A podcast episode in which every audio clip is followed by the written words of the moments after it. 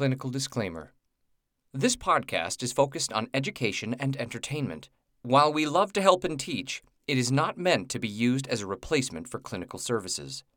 If you are experiencing significant relationship issues or major concerns in your sexual, physical, or mental health, please seek the services of a professional provider near you.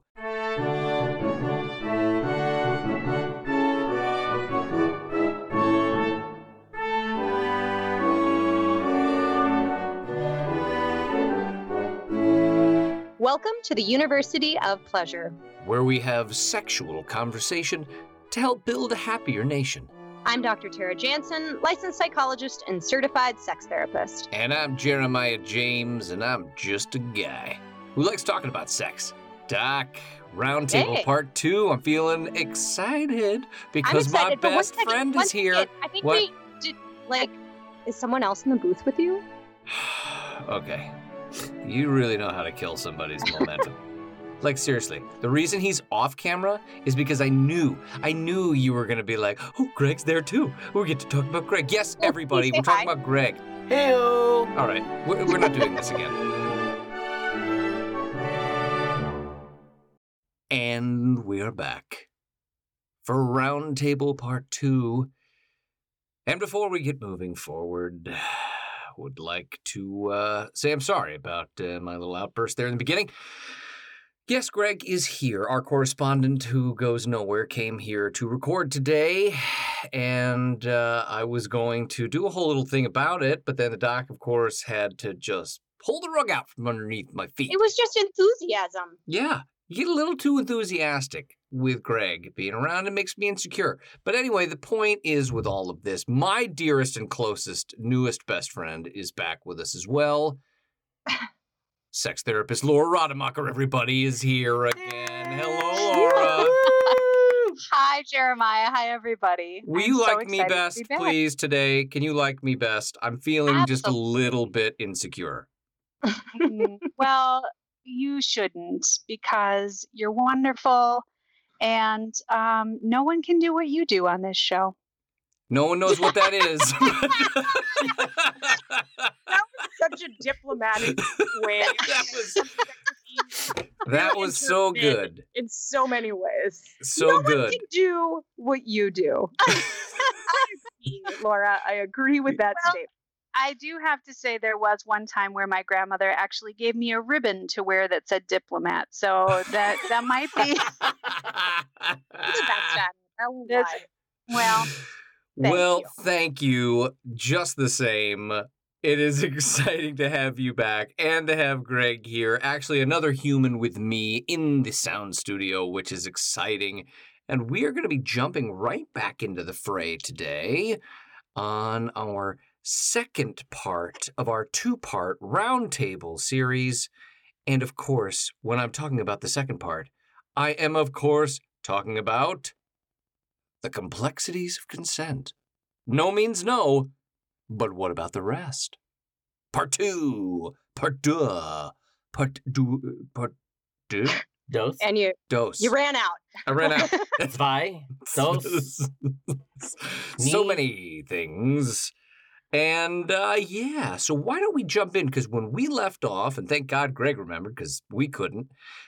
When we left off, we were talking about, we really talked a lot about yes, is what Greg was saying, right? Right there, Doc. Didn't we catch up on that? Greg, No, you want to help him out?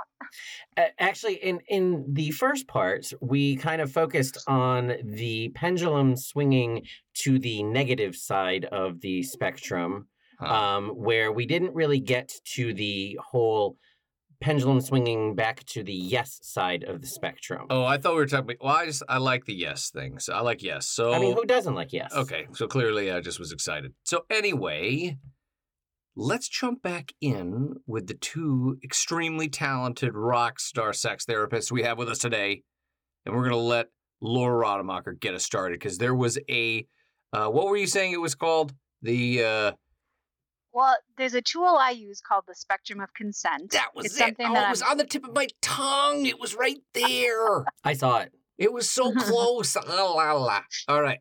Spectrum. Here we go. Lay it out. Oh, okay.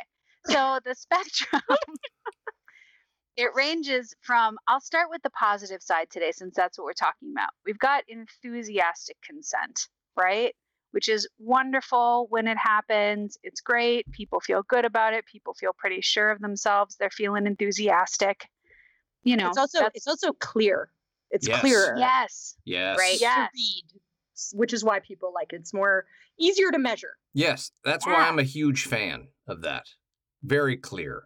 I like clarity, as we know here at the University of Pleasure. So, like when someone's just giving you a hard, strong, enthusiastic yes, I feel there's not a lot of interpretation there. You know what I'm saying? I'm just getting stared at. Did everybody freeze?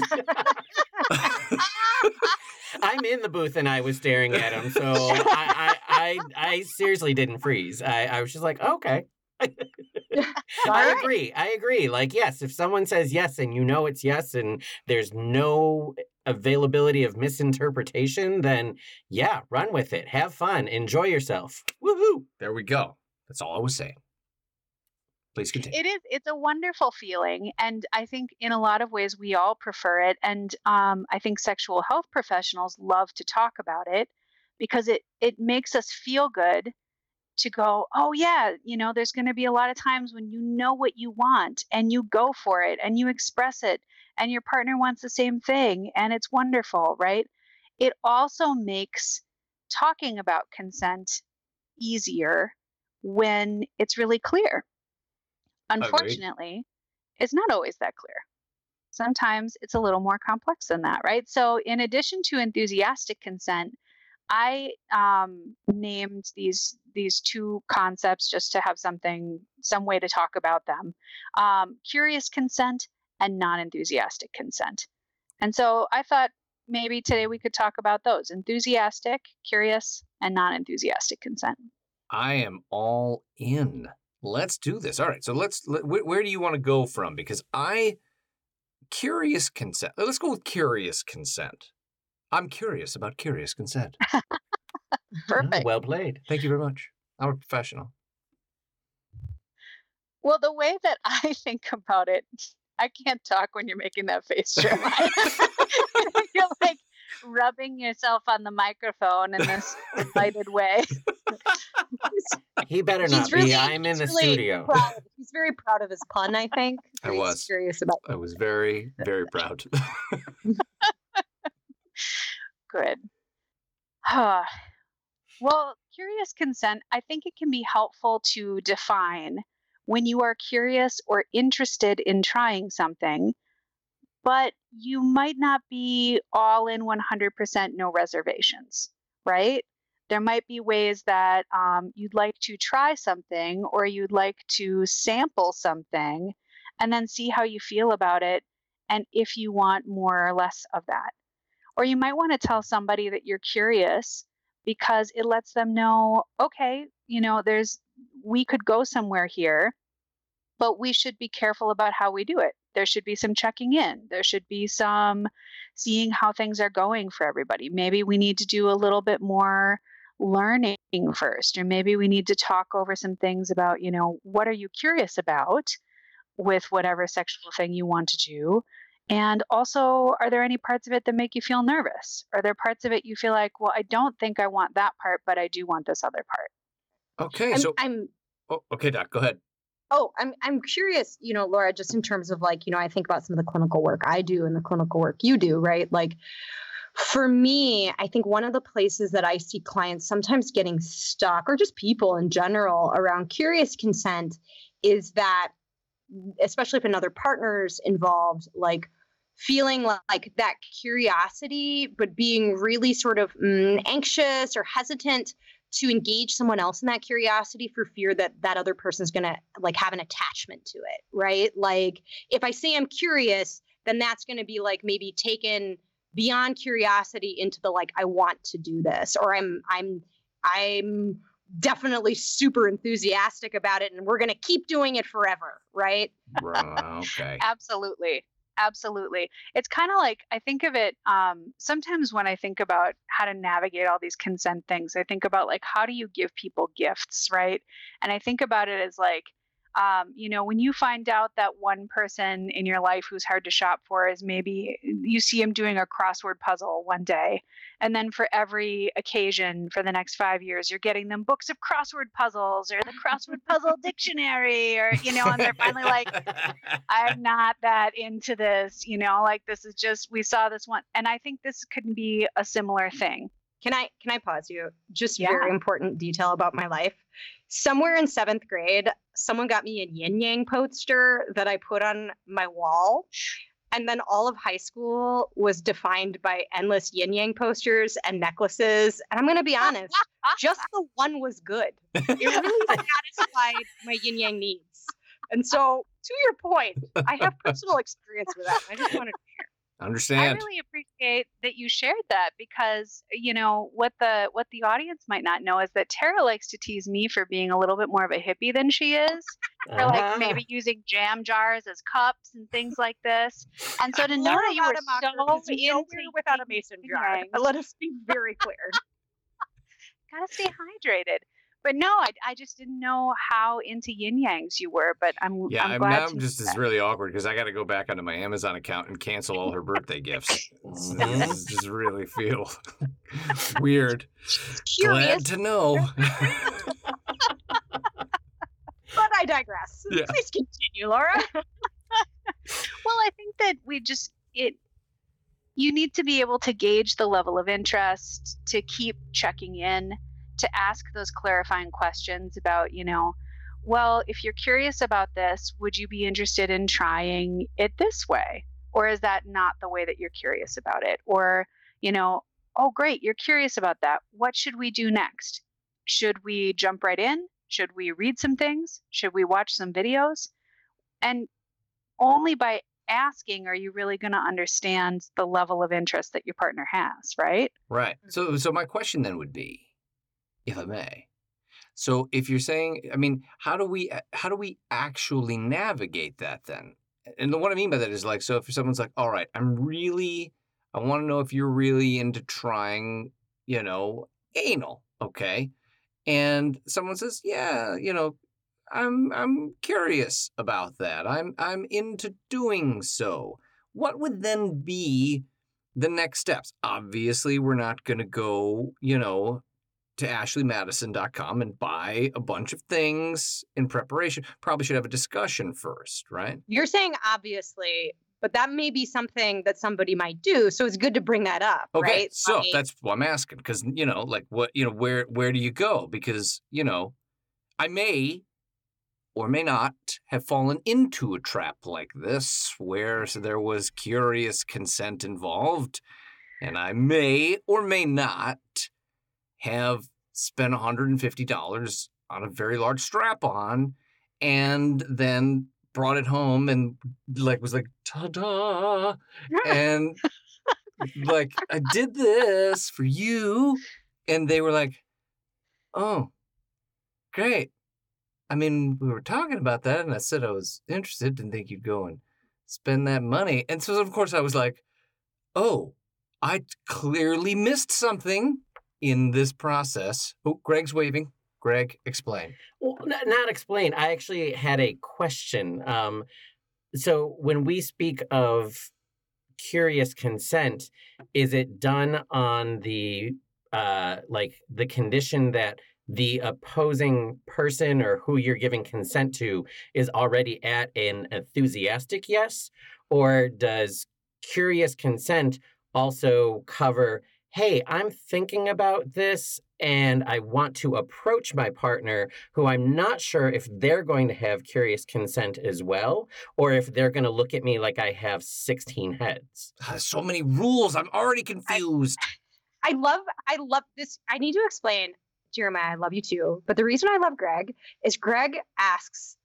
like he's like a plant. He asks these questions that are like, yes. Well, I Like, mean, because it's a I- it kinda really, sounds really like- good question.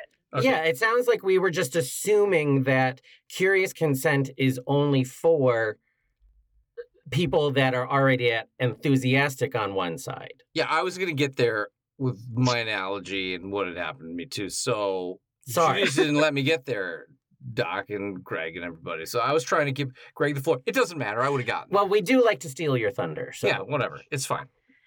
Jeremiah, the reason that I love you on this podcast is your willingness to immediately go out and buy big strap ons. I really do appreciate that.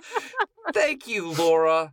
Thank No you. and I did actually do that. And it was very expensive. And I did not know how expensive. And I was kind of like, oh gosh, didn't really expect to spend that kind of money today. So, of course, you know, Greg had this glorious question that was so powerful that it broke the internet.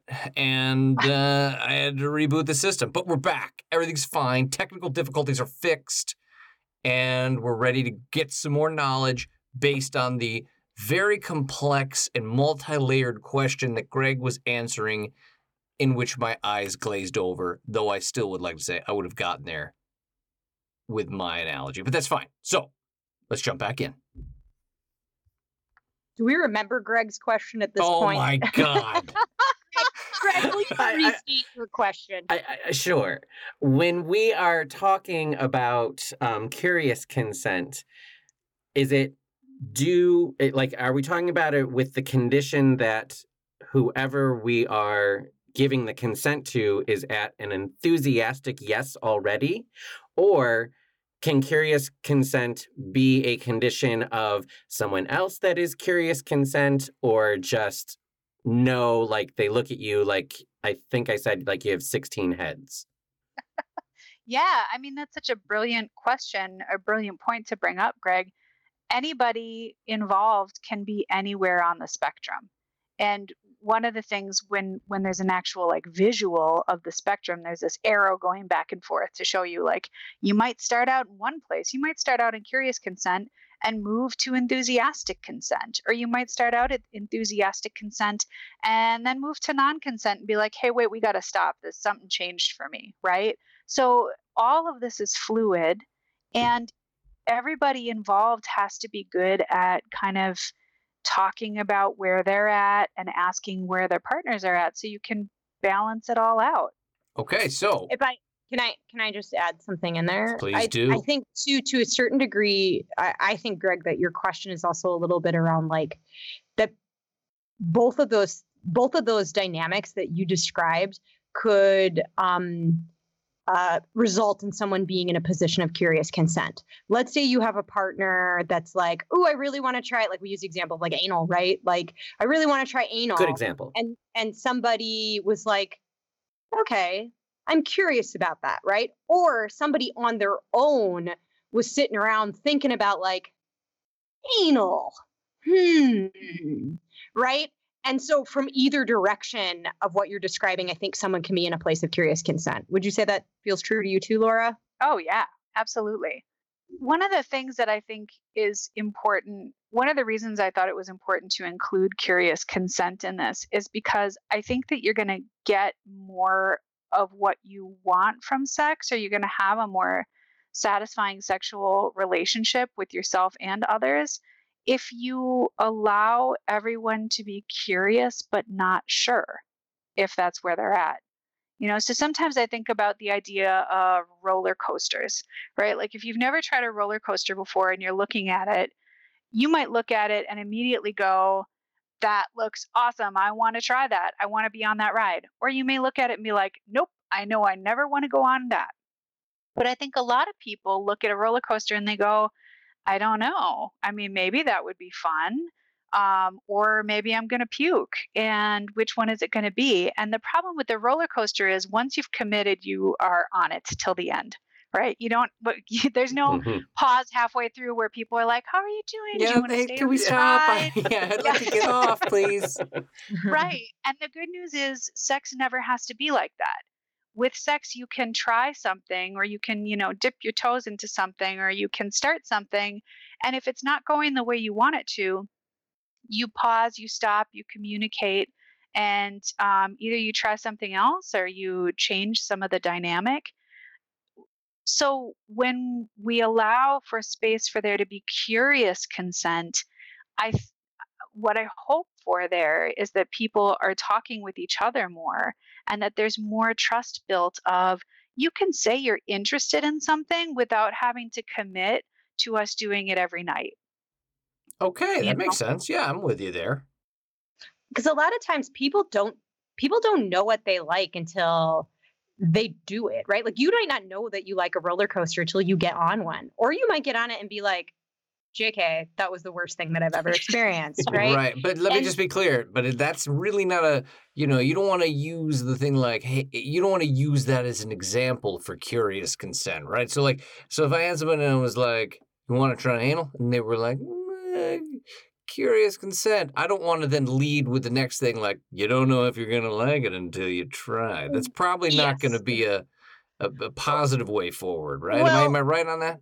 Yeah but that i think that's more i think you're talking a little bit maybe we're talking about different things. I think you're talking more about like trying to persuade someone into something that like you might want to do versus i'm talking more about like for some people they just don't know where they're at. Like somebody might be like hey i'd really like to try bondage and they're like i'm not sure if i can get into that but i'm willing to like get on that ride for a little bit to see how i feel Gotcha. and that's really more about that. I did see Greg's hand. He's so polite. I saw his hand. He's very polite, even in the studio. Well, and this uh, this is um, you know just kind of throwing it out there since we're talking about the curious consent aspect where there seems to be a lot of communication and you know dialogue about certain things where I know some people love or they think like the sexiness of spontaneity is super hot but it almost sounds like we're saying that it may even be sexier to have more of a dialogue and a pre-plan before an action happens. It, am I hearing this correctly? I think so. I think there's maybe a time and a place for both. I think spontaneity tends to be trickier than when you get to have longer conversations around things and plan and say, like, okay, well, for this time, let's just try this and this, and we'll see how that goes and decide what we want to do next time. I think um, spontaneity, if it's going to go well, you have to have people who are really good at checking in with each other, even if it is subtly, right? Um, or reading signs of like, is a person responding really well to me, or is a person has a person stopped responding to this? Um, and and as we talked about last time we all got together, reading signs is difficult, right? Yes. Like just Yes. pretending, thinking that you know what's going on for someone often results in mistakes. So I think I think there is a way that some people are really good at kind of uh, creating a sexy mood around, you know, oh, now my hand is here. Do you like that? Great. And now my hand is here. Do you like that? And what if I would put my hand here? How would that go? Right. So that can work for some people. I've worked with a lot of people who struggle with that Mhm. where that doesn't go super well or um, where people get really wrapped up in their own experience and what their body is doing and they kind of forget to be as aware of their partner Okay. Well, and what about pre-planned spontaneity? You still got to communicate though, right? So like if you were doing like, uh, hey, you know, I like want to try being spontaneous together, you could do that though, couldn't you? Isn't that a thing you could do? Like pre-planned spontaneity, like, hey, what about this scenario? This you got scenario A, B, C, and D, and we're gonna pre pre-plan talk about those things, and then maybe because we've all agreed ahead of time, we'll do those things in a very spontaneous manner in a way that's not quite planned, even though we pre-planned it. And then, then you can have to read those signals. And then if it's still like, you know, you just got to pay attention if somebody wants to stop. What about that? Does that work? Is that even what we're talking about today, or is that Well- just me getting excited about Well, no, I mean I, I, that is kind of. I mean, like I think we're kind of going off on a little tangent, Oh, but sorry, um, sorry about that. Well, no, no, no. But it sounds to me like what you're kind of describing is stuff that you, you know, the University of Pleasure has talked about having your sexual buffet where you know that you could pick, you know, um, value meal one through six, but your partner just may not know which value meal that you're going to pick that day. And so you can do a combination of combination. Yes, Yeah. just, you know, say it however you want. Um, uh, where you can kind of set it up that there's a mix of both so that you can do the pre planning, but then still have that spark of spontaneity in there. That was what I was going for. Yeah, I, I way to totally felt that. So Greg agrees. How about the uh, professionals? I mean, for so for me, like kind of what you were talking about, Jeremiah, like when I think about like um where do consent and spontaneity kind of intersect? Yeah, that's like, what I was going for. I do I do think that like to Laura's point, right? When when people have more open dialogue, like we've created really rigid views about what spontaneity means sometimes, right? Like spontaneity means that there's no dialogue, there's no planning, it just pops out of nowhere. And that's odd, right? Like that actually really doesn't happen all that often. Spontaneity can be we planned a night to be sexual, but we don't know what we're going to do that night. I mean, that could be spontaneous, right? Like spontaneity is a dynamic that could exist with pre planning. And to your point, Jeremiah, from my perspective, you could absolutely talk about some of these things that, and you'll be curious about certain things and like kind of had a, a dialogue on a walk, right? Where you're like, hey, I think I would really like to try that latex suit that I saw online Sweet. right? So I'm going to buy that and be like, how would you feel about me just pulling that out sometime, right? Well, I think I feel okay about that. Great. Consent has been there. And then also, you know, you might try something spontaneous, but also having that capacity if someone's like, the latex suit's out now. And if the other person's like, yeah, actually, I feel different now. I changed my mind from the walk. That there's still that flexibility in that to be able to say, like, but you said on the walk. So was latex suit night. I just want Would you to know, I just want you to know, like I'm envisioning myself in this latex suit and like jumping back out and being like, yeah. and then having my wife be like, you know, baby, I don't feel the same way from our walk in the woods. But And most then maybe- importantly, though, that latex suit, I bet you would be less expensive than the dildo that he got. I don't think so. Not, no, those are hard to make. Those are actually really Are they special. really expensive? Oh, do we speak from experience, professionals? speak from a base of knowledge, Laura. I don't know what you're We have a great local store called Bondesk, and you can. Uh, I don't know if they're open or if they're just online right now, but however you can shop with them, um, it's go in and you'll find that craftsman, craftsmanship costs money. Okay, good to do you- know. Learning a lot of things. Now, here's where I think we should take a quick break, and we're going to come back. And we're gonna... I- Just really quickly before On the- cue. That's perfect. I want to make sure that Laura doesn't super disagree with what I just said, or if there wasn't something she would add. No, I love that. And I think that that's part of um, that kind of stuff comes up a lot when I'm working with couples is just helping people figure out how do you plan sexually together? How do you talk about what you want to do? How do you create that mix of enough spontaneity that you don't feel like it's all routine? But sometimes people, n- part of them being able to be in that place of enthusiastic consent is like, I know I'm going to want to take a shower before whatever we're going to do. So, like, whatever spontaneity we have has to incorporate me knowing enough to get a little bit ready, right? Got Not that everybody needs to shower before sex, but that's just a really common thing that I've heard from people. And I think that this is where the conversation just gets really nuanced with people is, you know, how do you work it out? How do you work it out so that all the factors that each of you need are there so that you can have the best time possible? All right. So Laura and the doc are on the same page. Now we know that if I want to go buy a suit, it's going to be very expensive. And I think it's a good time to take a break. Don't you feel that don't you feel that it's a natural place, Greg? You're in the studio, it- so you're seeing you're seeing the process that I go through. You're seeing I yes, yeah. I, I and I was waiting when you said to take a break to wait for a response from the doc. to stay. I'm not taking a break now. Yes, Yeah. and and now I feel feel we've had the natural progression, Mhm. and we can truly take the break now. So Greg says we can take a break. So I'm, in. su- I'm in on taking a break. Just wanted to follow. Yeah, and you're in on taking a break because Greg said we could take a break. I don't want to make a big deal of it, but uh, that's really what it feels like just happened. And you can't argue with that, Doc, because it's how I feel, right? So we're gonna take a break. We'll be right back.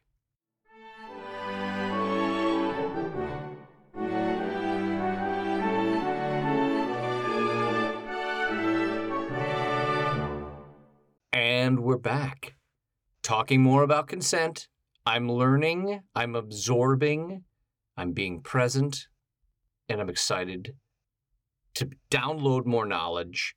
So let's move on because we've got a, a third part of this consent because there was super enthusiastic consent, which was like kind of super clear and, you know, obviously my favorite. And then you had the curious consent, which we were, you know, going back and forth on a little bit. And then we have our third one, which is non enthusiastic consent. Did I say that right, Laura Rademacher? You did. You did.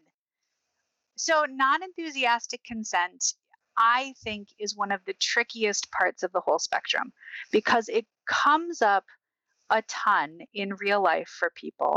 Um, but we aren't really given much information about how to navigate it. So, for example, when I when I say non-enthusiastic consent, what I'm talking about are um, moments where maybe one person isn't really in the mood, but they're like, well, my partner's in the mood, and maybe I could get in the mood.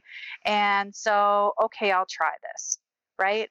Or sometimes you'll hear the term uh, thrown around maintenance sex, which I have mixed feelings about that term. But what I what I think it really reflects is the idea of sometimes people, especially in long term relationships, are um, having sexual experiences that maybe like they weren't going to initiate or like it wasn't on their mind that day, um, but it was on their partners. And so they're deciding, okay, you know, can I do this? Is this right. okay for me right now? Right. What, one of the things that we've talked about a number of times on the podcast, Laura, is this idea that, like, you know, some there's an infinite number of reasons that people might be sexual, and feeling sexual is only one of those reasons, right?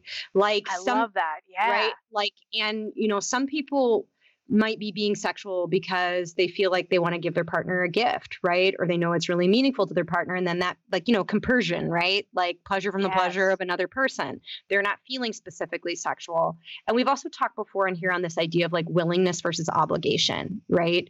Like willingness is more that position of like, huh, like kind of neutral to like, all right, I guess maybe versus obligation is like wah wah wah i feel resentful yeah. i don't want to it's like kind of boo, right? Like, yes. and that sometimes yes. can be a hard thing to identify for a person.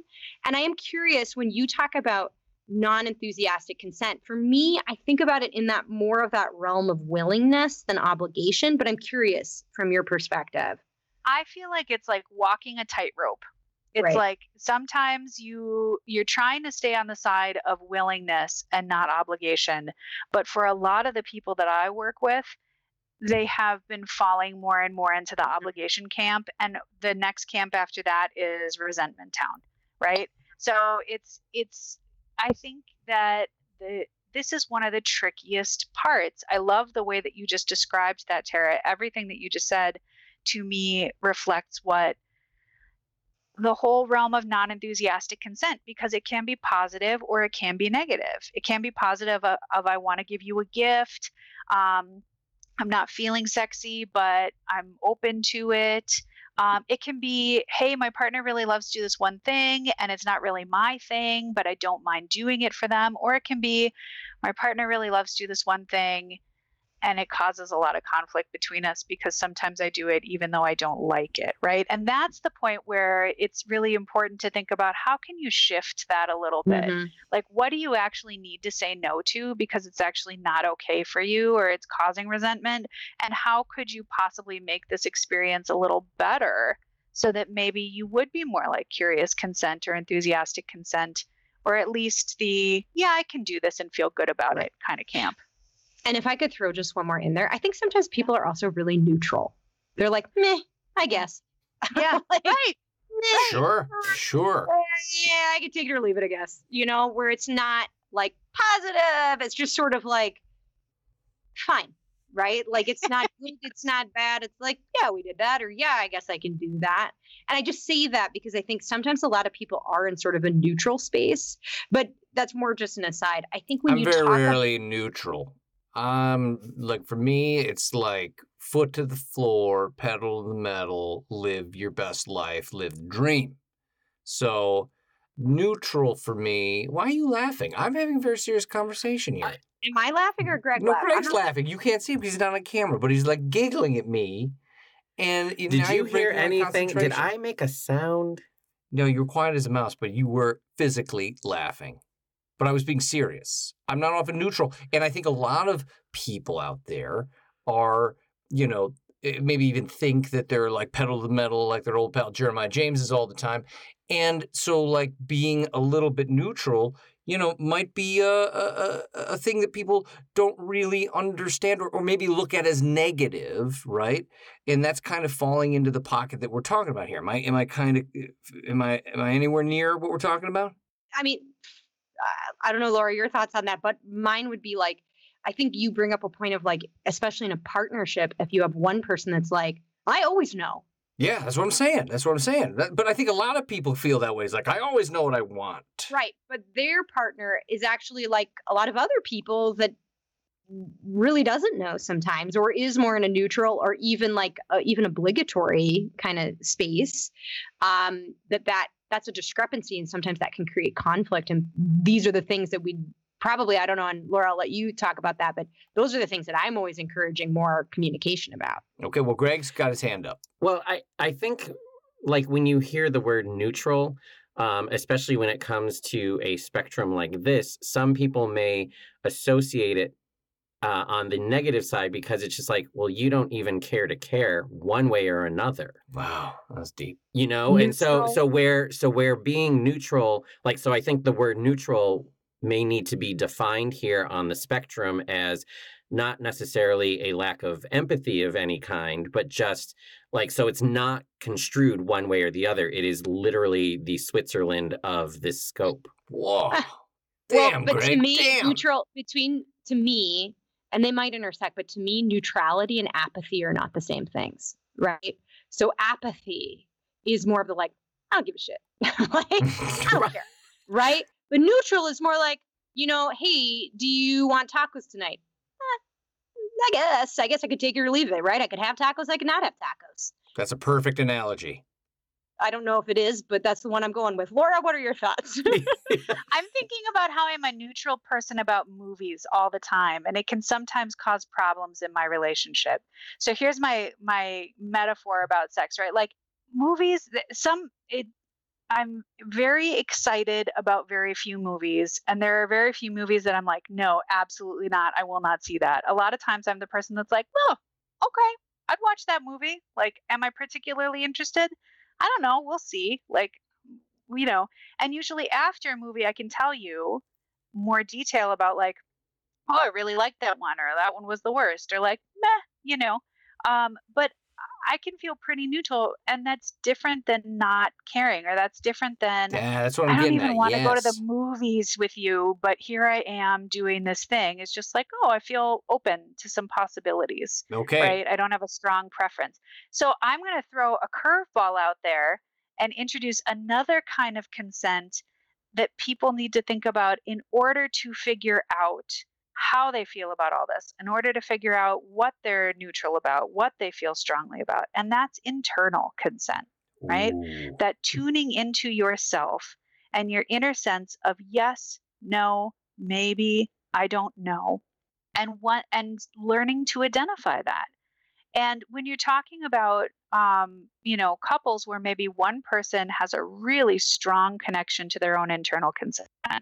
And so they are, you know, frequently like a yes, I want to do that, or no, I know I absolutely don't want to do that. Maybe their partner is a lot more in the middle. I don't know how I feel about that. I don't know if I have strong feelings about that, right? When someone's in the middle, it could be that they're really open to a lot of things. It could be that they have trouble tapping into that part of themselves that is giving them a yes, no, or maybe. And so they just kind of um, are- really confused or unsure about what they might like to try. And really, before we get to any of the kinds of consent on the spectrum of consent, we have to do that internal work, right? You can't get to enthusiastic consent unless you're getting that internal solid yes from your body of yes, I want to do this. yeah or even yes i want to try right Yes. And mm-hmm. so sometimes I think it's even that consent around I want to dip my toe in. I want to try. Maybe I don't know that I want to commit, but I'm open to like maybe even engaging in the dialogue about that thing because sometimes the dialogue is the scariest part Yes. for people. Right. people. I mean, as a therapist, I can tell you that the di- getting people to talk to each other is very hard because we've not given people a lot of great skill sets around it. To be fair, right? But like Yeah. that is um, often, I think, for me, like one of the bigger challenges is, you know, helping when trying to help people navigate that internal consent, right? Is then also like maybe when somebody's like, okay, I've kind of like reached a point. Now, how do I share that with somebody Yeah. else? Agreed. I think that's So- brilliant. So wait, uh, just one more follow up to that then. So like when you do have couples that either of you are seeing, do you get like is, is there a sense or a majority of people that may not have resolved their internal consent that just then fall trap to the like neutral or the non-enthusiastic consent just because they really haven't done any self-reflection Absolutely. Absolutely. Or they've received messages that encourage them not to do that self reflection.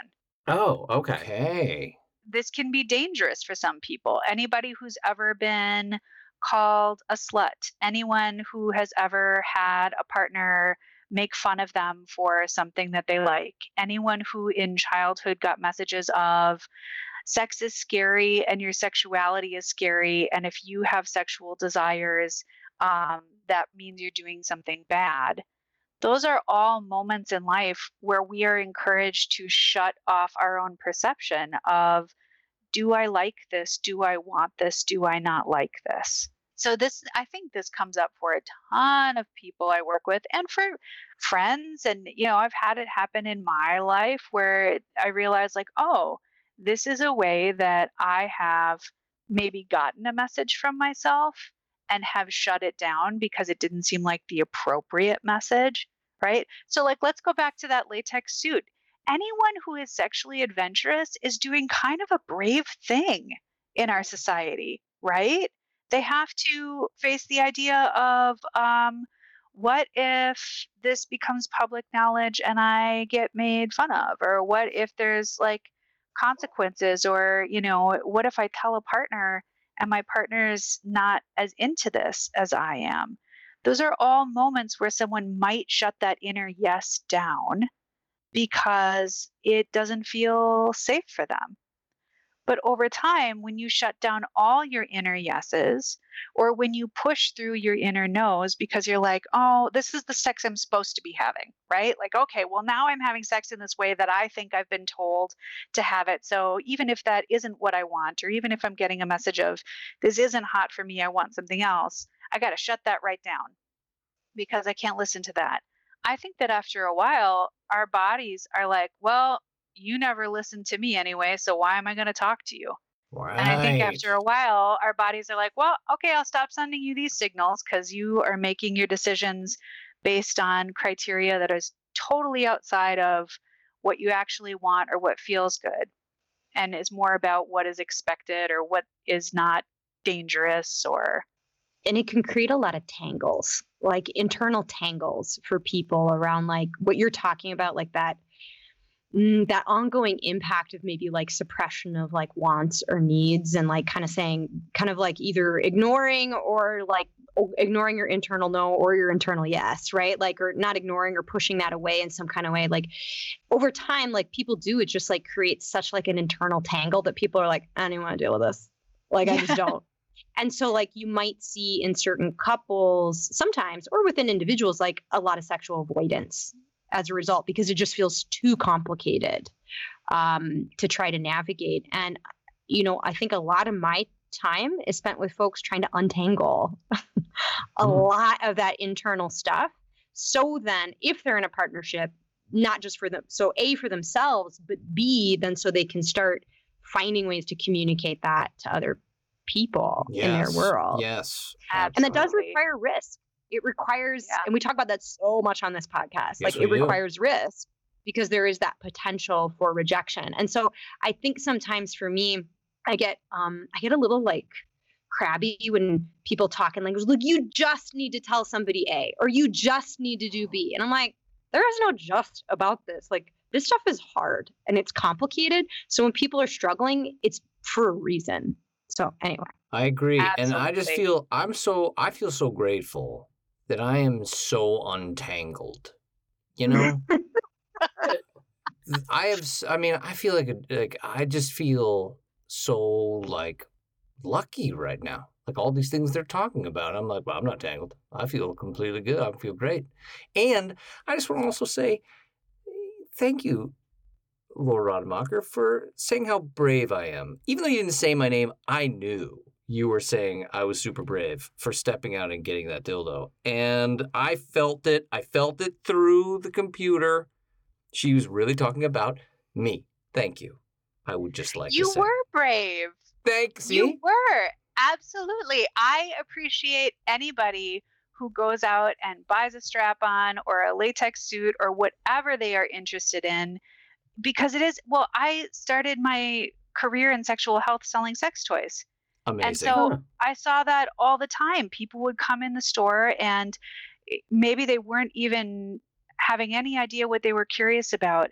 And the act of finding something, going, okay, I'm interested in this, and then buying it, it's a huge risk. And it always felt like an honor just to ring up whatever they were buying because they were pursuing something that was important to them, maybe, or maybe they were just curious about it. But either way, they were pursuing something. So, yeah, you know, uh, go buy your strap on and go explore and do whatever. And then just if you have a partner involved, pay attention to that pacing and make sure that you both know like what speed are we going at. here, That's right. We talk about consent. We talk about where, and, and, and, and as we wrap up here, and I just want to say thank you so much for coming back, Laura, and giving us more knowledge in the world of consent. I would also like to, of course, thank our correspondent Greg, who actually left the house and came to a different place to sit down here in the studio. And of course, I always want to thank the doc because she's a rock star. But I mean, Doc, do you see that? Like Laura sees me. She sees me. Okay. Uh, Anyway. Yeah, I mean, it's true. She, Laura is, I would say, about a thousand times sweeter than I am. and what I admire most about her is her patience, and it's really a gift. And I'm going to let everyone interpret that in any way they want to. Like So, so Doc, so if we lay down a challenge for um, Ms. Rademacher to come back, let's say for four consecutive episodes, do you feel that the level of sweetness may go to a spectrum of sour? Yeah, I thank you, Greg, for bringing that. Thank you, Greg, for bringing that up. I would say that I began as probably not as sweet as Laura, but I began a little sweeter, and then Okay. time well, I've just yeah. I would like to say before we say goodbye, it is really important to remember that Laura Rademacher has a book out there that you can buy Yes, on. Amazon, which is awesome. It is called The Principles of Pleasure Working with the Good Stuff as Sex Therapists and Educators has 4.5 stars out of 5, folks. 4.5 stars out of 5. And is clearly a collector's item. Did you know this, Laura? Did you know this? I think that's because it's very scarce. Well, I'm just going to say this right now. You may not know this. You can get it on Kindle. You can get it on paperback. But if you want a hardcover, it will cost you $152. Wow. Did- Laura, gotta have some good forward. stuff in Do it. you even own it in hardcover? you want to see? It's uh this is the only hardcover that I know exists. Oh, and it's wow. right here. So basically, you're selling it. You didn't know that. Did you know you were selling your own hardcover I'm copy? only- I I have the only copy. I priced it at 150 for it. No, uh, no, but I do know the hardcover is rare, and to be honest, you don't need the hardcover. No, no. And of course, we are only kidding, but please do go to Amazon or anywhere you get your books. Check out Laura Rademacher's book, The Principles of Pleasure working with the good stuff as sex therapists and educators. You can get it on Kindle, you can get it on paperback, you can even get it in hardcover. But please check it out. She is awesome. We are so grateful she came back. And please, please go out and check that book out. And I would like to thank all of our panel today for everything. It is amazing. It is not easy to talk about consent, it is confusing, and it is. Uh, uh, one of, I would say, probably the most difficult topic, or one of the most difficult topics in the world of sex and sexuality, because there's so many different things out there. So, getting some clarity from two absolute rock star sex therapists is amazing. So, thank you so much, Laura, for being here. Thank you, Greg, our correspondent, who will eventually go out to these places that we're talking about. And I have a feeling I'm going to be trying on really awesome Bondesk, here I come. in the future. So, thank you We're all gonna so get an much. email from them, and they're like, "We do not allow you to try things on." I I'll know. still go anyway. well, thank you all so much for coming. Take care, everybody, and we will talk to you again next week. Bye. Bye. Bye. Bye.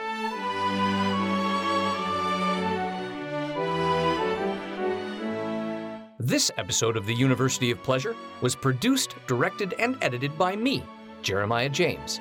It was written by Dr. Tara Jansen and me, Jeremiah James.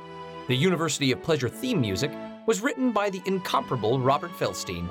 Additional multimedia support by associate producer Kyle Binkley. And please remember, we want to be as inclusive as possible of the diverse experiences of others here at the University of Pleasure. So please email us your suggestions for topics that might be suited to you directly, questions, feedback, or just really great sex stories at contact at universityofpleasure.com. And if you enjoyed this episode, please remember to like, share, and subscribe to all of our social media.